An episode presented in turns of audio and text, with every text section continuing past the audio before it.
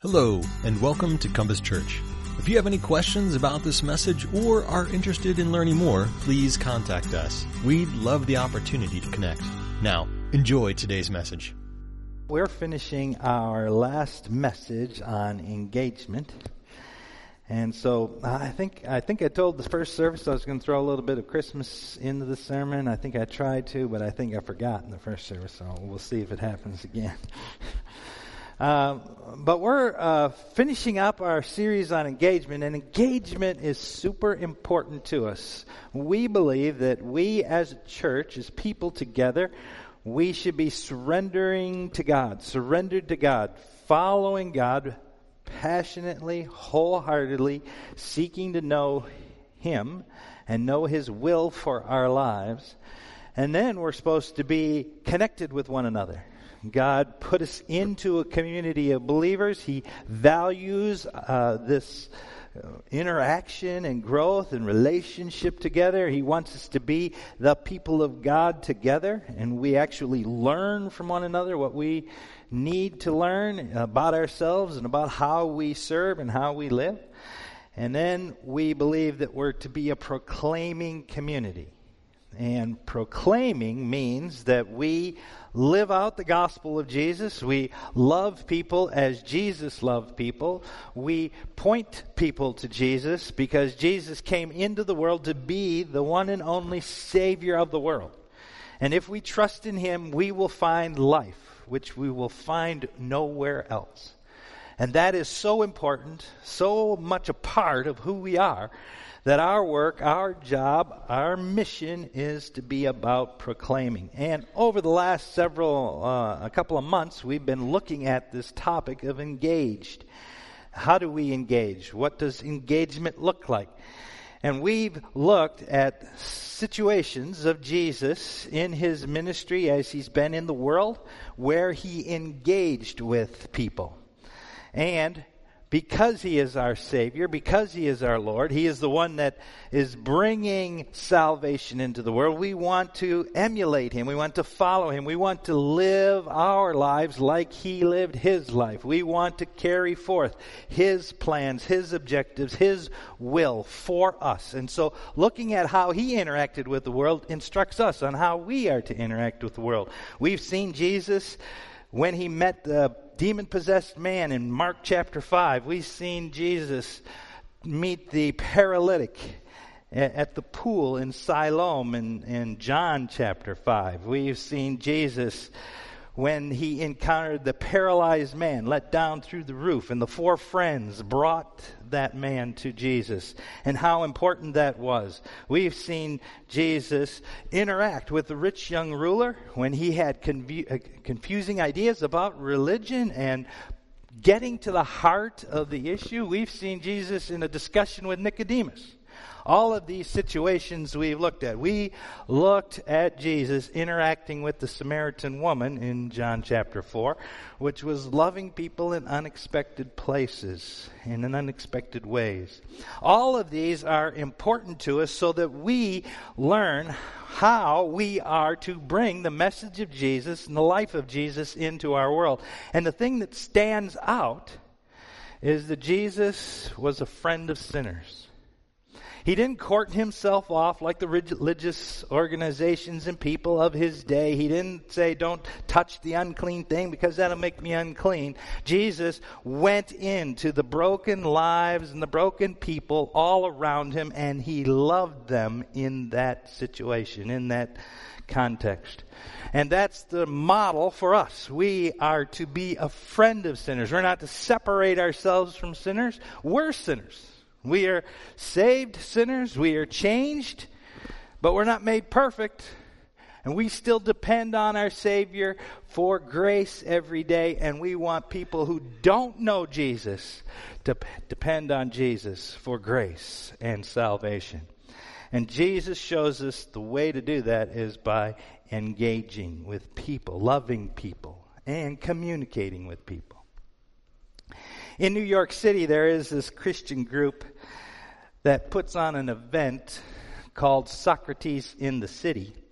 They do it about four times a year. It's designed to bring speakers, of technical skill to an event that tackles some of the big questions of life. Um, they've had uh, scientists come, like Dr. Polkinghorne from Cambridge, who Ravi Zacharias studied under. They've in philosophy they had Dr. Peter Kreeft from Boston College in genetics. They've had Dr. Collins, uh, uh, Francis Collins, and in theology they had Dr.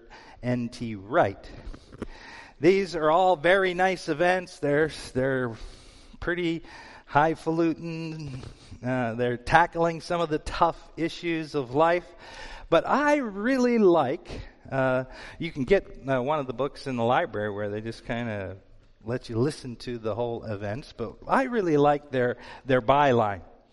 Their byline, which really kind of captures what they're about, is that this Socrates in the City is about conversations about life God, and other small topics.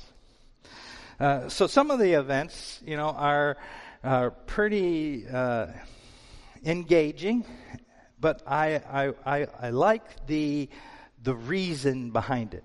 And uh, the reason behind it is because they're in the city of New York, the city of New York is a hustling and bustling place. There's tons of people. There's, you know, there's challenges even just moving around, getting to your place of employment and back, the shops, the people, the events, the entertainments.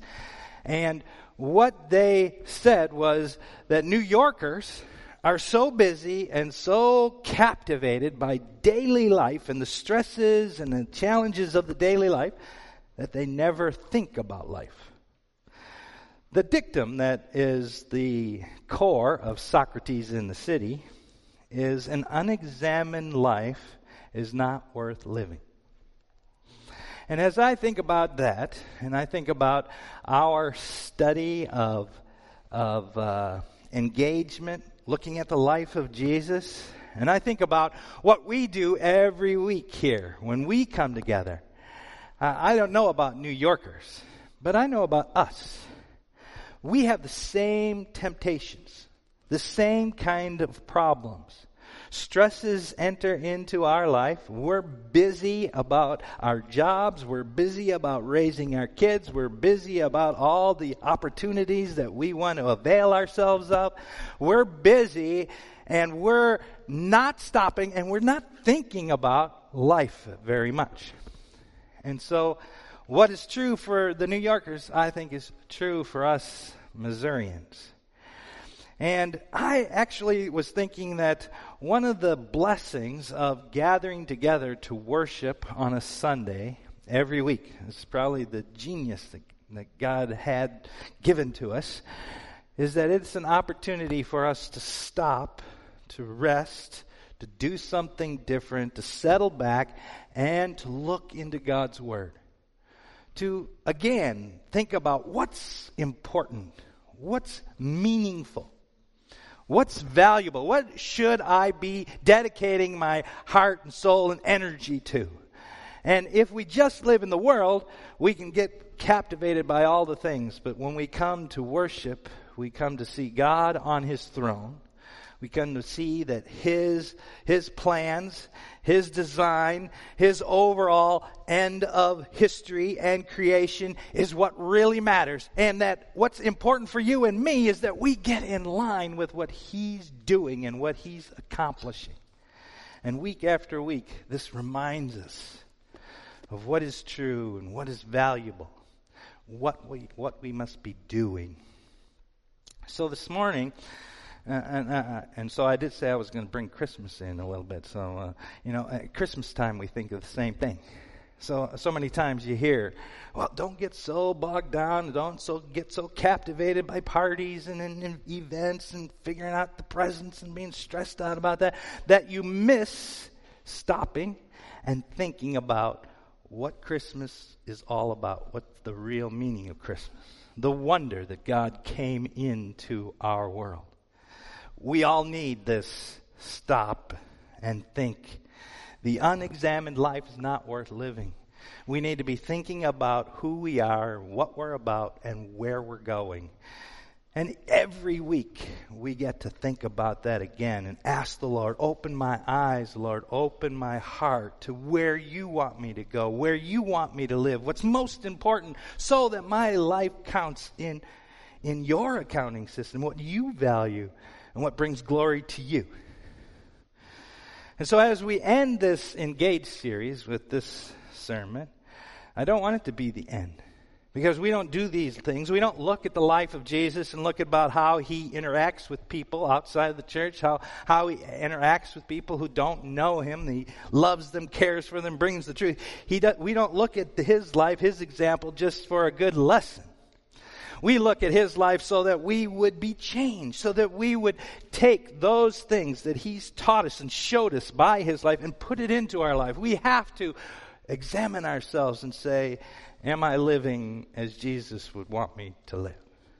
And it's super important. And so I'm closing this thing, not really closing, I'm hoping it's the beginning of something new in each of our lives. And we can make this Christmas season be that something new as we love and reach out to people with the truth of Christmas. But as we look at a passage that I think is super challenging and can be difficult, some people don't like this passage very much. Sometimes evangelicals skip over it. Um, it's a challenging passage, but it also reminds us something very important. So, turning your Bibles to Matthew chapter 25. We're going to be looking at verse 14 through 30. Now, this is a series, this is in the midst of a series of parables, stories that Jesus is telling. It's following Matthew 24. You, you should be, could be, might be familiar with Matthew 24. Matthew 24 is called Jesus' teaching on the Mount, on the Mount of Olives. And in this teaching, the disciples wanted to know when is the end of time coming? When is your kingdom going to come to the earth and be firmly established for all to see? And Jesus begins to give some indications, some explanations. He makes some hints at the fall of Jerusalem in AD 70, which is a precursor, a picture of what will happen. And then he goes on to explain and describe something that's even more in the future. And technically, that second phase is in, in the future for us. And so we're like the disciples, sitting around wanting to hear what Jesus is saying about when will his kingdom come. And then as he ends that chapter, 24, the end of 24 and into 25, he gives several snapshots, several pictures of parables or stories or reminders that teach us something about looking towards the end.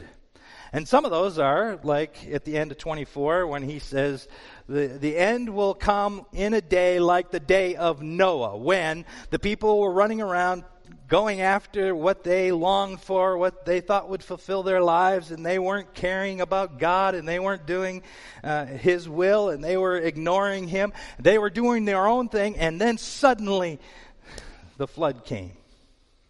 They weren't anticipating it, it surprised them. Jesus says the day of the Lord will come with that kind of surprise. And he said there will be some that are like homeowners who will be preparing their house because there might be a thief who will come one time, surprisingly, and they will be ready for that thief and they won't lose anything because the thief comes. But others who will not know when the thief is coming, and they will be kind of uh, unaware, and that thief will come in and plunder them. In the same way, the day of the Lord will come like a thief.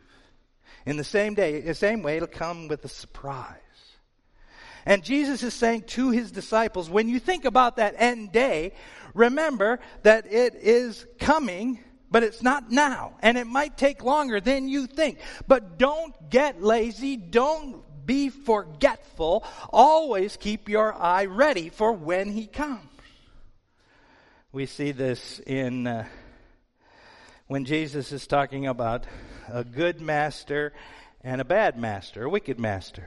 He said, A good master will always do his work anticipating the oversight of his master and therefore he will honor the slaves and manage the house well. But a bad master, a wicked master, will think, oh, the boss is uh, uh, away, and the mice will play. You know, I could do all this stuff and beat up on the, the other servants, and I can kind of make things beneficial for myself. And then that master comes, and it'll be a surprise. But what's interesting about these, and of course, chapter 25, he also tacks on the story of the ten virgins the ten virgins with oil, and they're waiting for the bridegroom to come. Five of the virgins, the oil runs out, and they go to get more, and the bridegroom comes, and they miss out on the wedding and the banquet. In all of those, there is a sense in which Jesus is telling his disciples, telling you and me, that his coming is going to be delayed. It's not going to be immediate. It's not coming right now. And that's an important lesson for them. Continue to be vigilant, be on your guard, be and looking, and live your life in, in reflection or in connection with the, the reality that Jesus is coming. But the passage we're looking at today is not so much on the waiting and expecting, but it is the use what you have while you're waiting. This is living with the riches of the kingdom, I've called it. And that is, while we're waiting for the second coming of Jesus, we are charged with using and living with the riches of Christ's grace and His love and His mercy in a way that is preparing for when he comes in a way that is expanding his mission and his ministry and his kingdom while we're waiting. And that flows right into our topic of engagement. So let's kind of take a quick look at this passage. Chapter 25, verses 14 through 30. A pretty impressive story Jesus tells. I'll read the passage. Again, it will be like a man going on a journey who called his servants and entrusted his wealth to them.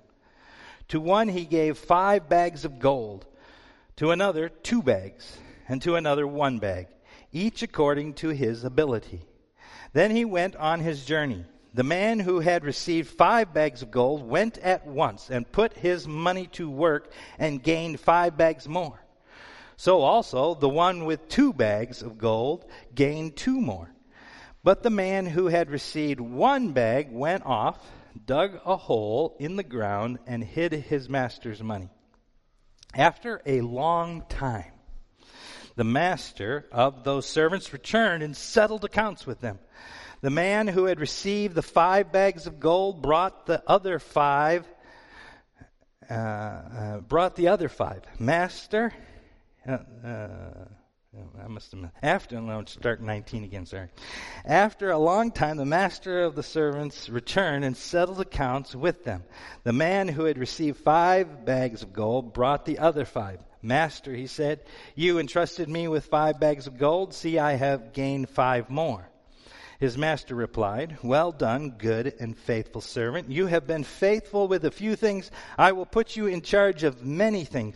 Come and share your master's happiness. The man with two bags of gold also came. Master, he said, You entrusted me with two bags of gold. See, I have gained two more. His master replied, Well done, good and faithful servant. You have been faithful with few things. I will put you in charge of many things. Come and share in your master's happiness. Then the man who had received one bag of gold came. Master, he said, I knew that you are a hard man, harvesting where you have not sown and gathering where you have not scattered seed. So I was afraid and went out and hid your gold in the ground. So here is what belongs to you. The master replied, You wicked, lazy servant. So you knew that the harvest, uh, that I harvest where I have not sown and gather where I have not scattered seed. Well, then, you should have put my money uh, on deposit with the bankers so that when I returned, I would have received it back with interest. So take the bag of gold from him and give it to the one who has ten bags. For whatever, whoever has will be given more, and they will have an abundance. Whoever does not have, even what they have will be taken from them. And throw that worthless servant outside into the darkness, where there will be weeping and gnashing of teeth. So you kind of see that it's a, it's a challenging little parable, and there are three scenes. Scene number one is the time period and character of the work is established. When is this work, this time period, and what kind of work is to be done? When is that to happen? And what we see here is in verse 14, again, it will be like a man on a journey we have to look at it will be like. This really refers back to chapter, uh, verse 1 of chapter 25. Notice in verse 1 At that time, the kingdom of heaven will be like ten virgins. So, this passage, this parable, is clearly tied to the, the virgin parable. And what he's doing, he's trying to tell us something about the future and about these kingdoms. So, it uh, again, in verse 14, again, it will be like is this kingdom of heaven will be like a man going on a journey. Now, what is this man going on a journey? This man has servants. This man has great wealth and prosperity. This man goes away for a long time, and when he returns, he calls all the servants to account. And as we get to the end of the passage, we notice something more about this man. That the significance, the consequences of this calling to account have eternal weight. So, Jesus certainly, I think, in using this parable, is pointing to himself. And he's pointing to himself and teaching us with an analogy from the day of a master and servants and their taking and using his wealth. He's pointing to some spiritual truths about our present context, where we live right now.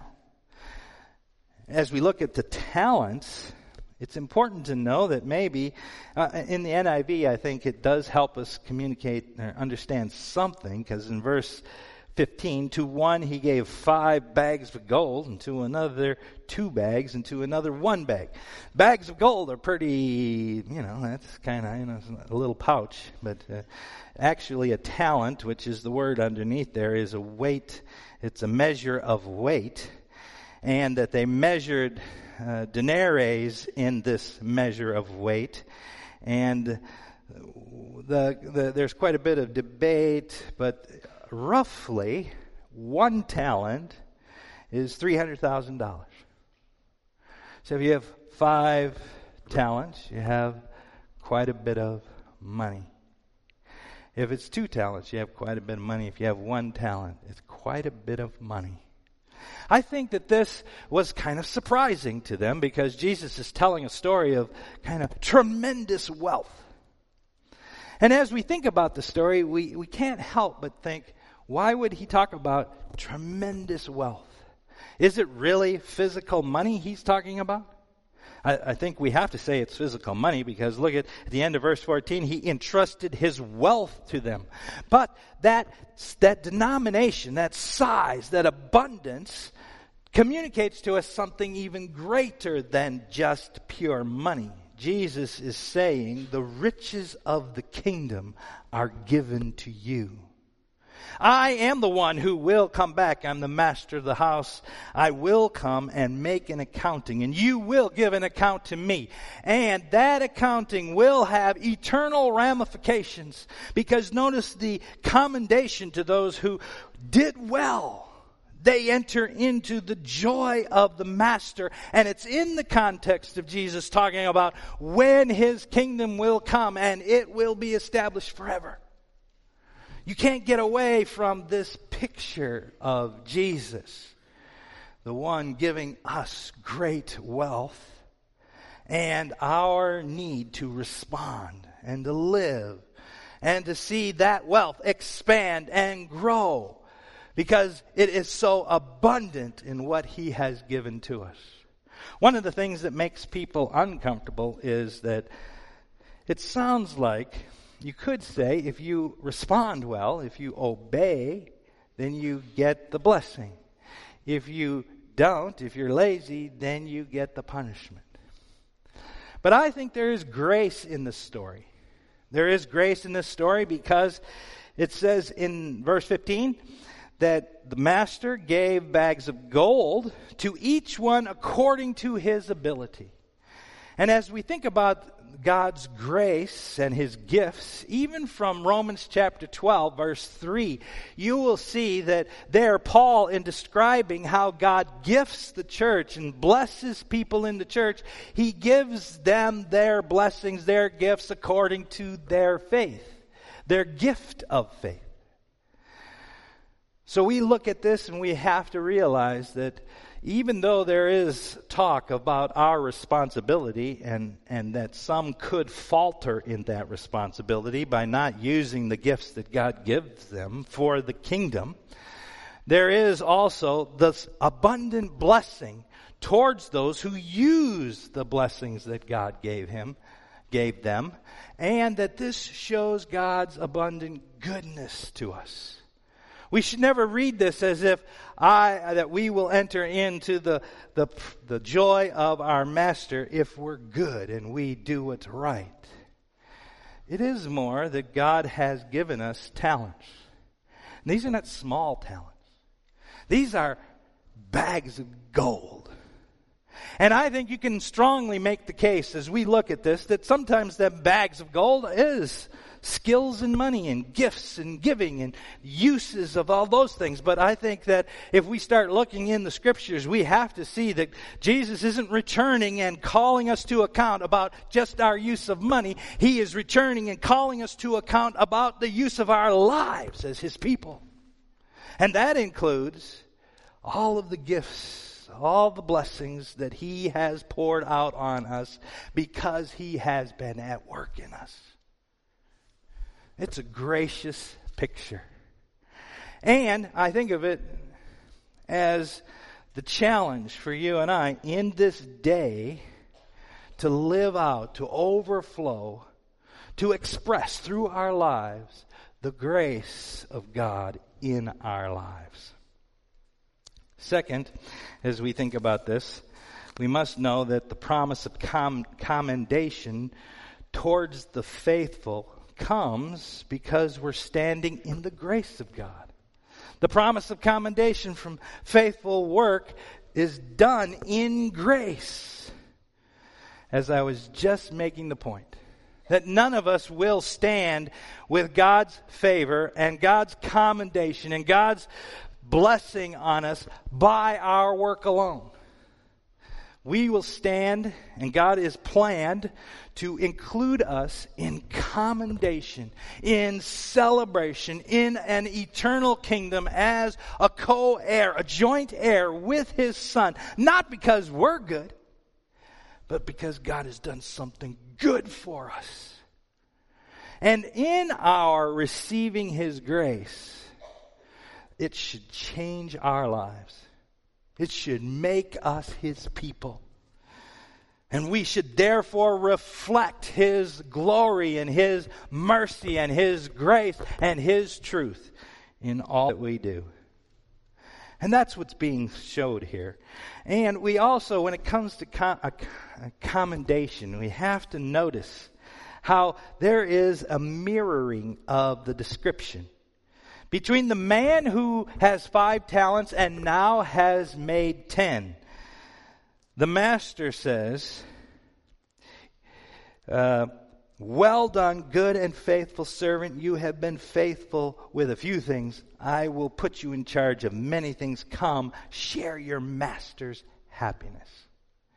The man with two bags receives the same commendation.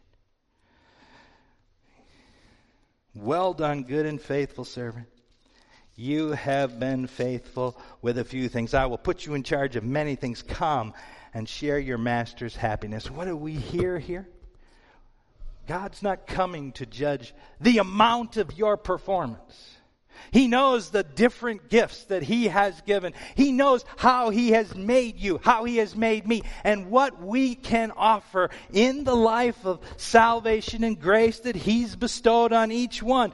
And He wants to see you flourish the way He's made you to be.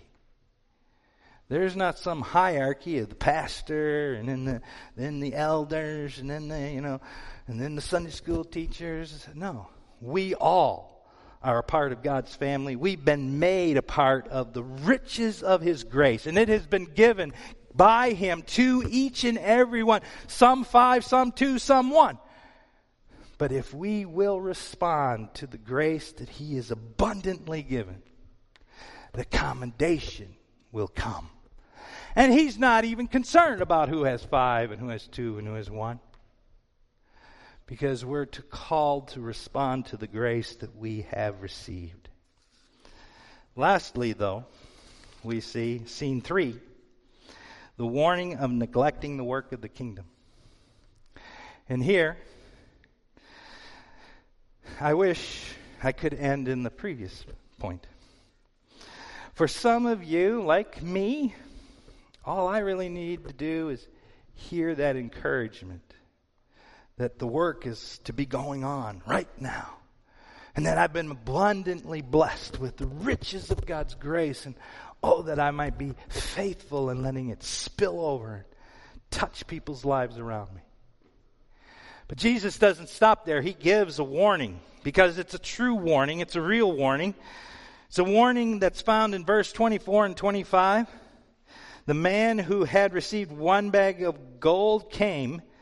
Master, he said, I knew that you are a hard man, harvesting what you have not sown and gathering where you have not scattered seed.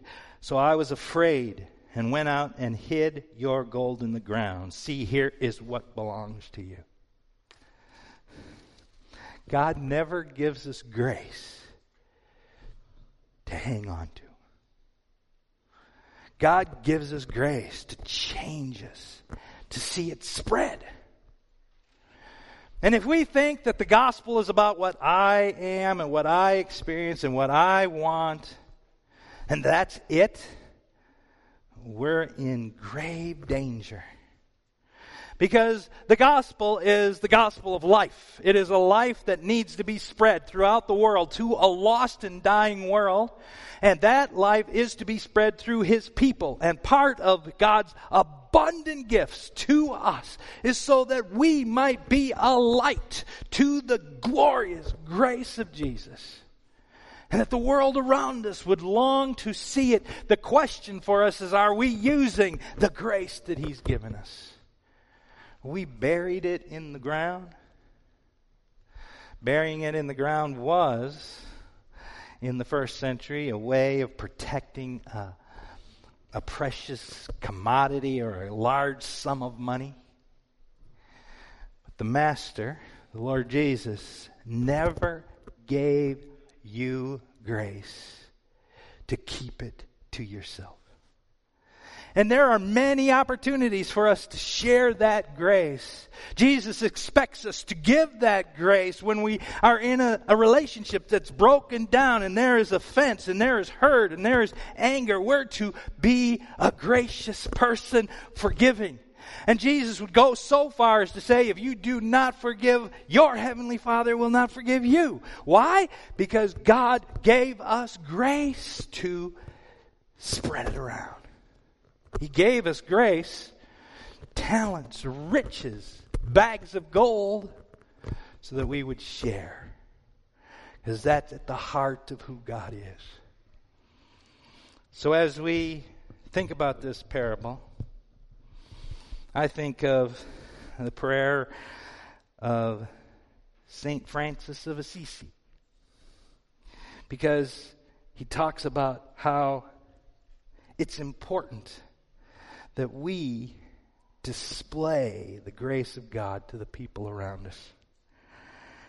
So living with the riches of the kingdom is devoting yourself in the here and now to use the gifts that the, Lord has given you for His glory, for His kingdom, for the salvation of those around us. That's our privilege. That's our joy. No matter where that applies in our lives, if it's being a, doctor, it's being a lawyer, it's being at the university, if it's being in the home, caring for your kids. That blessing, that riches of God's grace should be spilling over. Listen to Saint, uh, Saint Francis of Assisi's prayer as we close. Lord, make me an instrument of your peace. Where there is hatred, let me sow love. Where there is injury, pardon. Where there is doubt, faith. Where there is despair, hope. Where there is darkness, light. And where there is sadness, joy. O divine Master, grant that I may not so much seek to be consoled as to console, to be understood as to understand, and to be loved as to love. For it is in giving that we receive, it is in pardoning that we are pardoned, and it is in dying that we are born to eternal life. Let's pray together. Lord, we thank you for the privilege, the riches, of your kingdom. Your grace and your mercy and your life that you've poured into us. You've brought us into union with Christ where there is life beyond our best imaginations. And Lord, we also know that you didn't do that for us to sit still. Lord, you called us into your service. You've called us into being dispensers of your grace, reflections of your love, hands and feet of your service and your compassion in the world. Lord, you called us to be the mouths of the truth that Jesus is the Savior. So, Lord, I pray that you would make that our heart as your people in this church and all the churches that your name would be magnified. In Jesus' name, amen.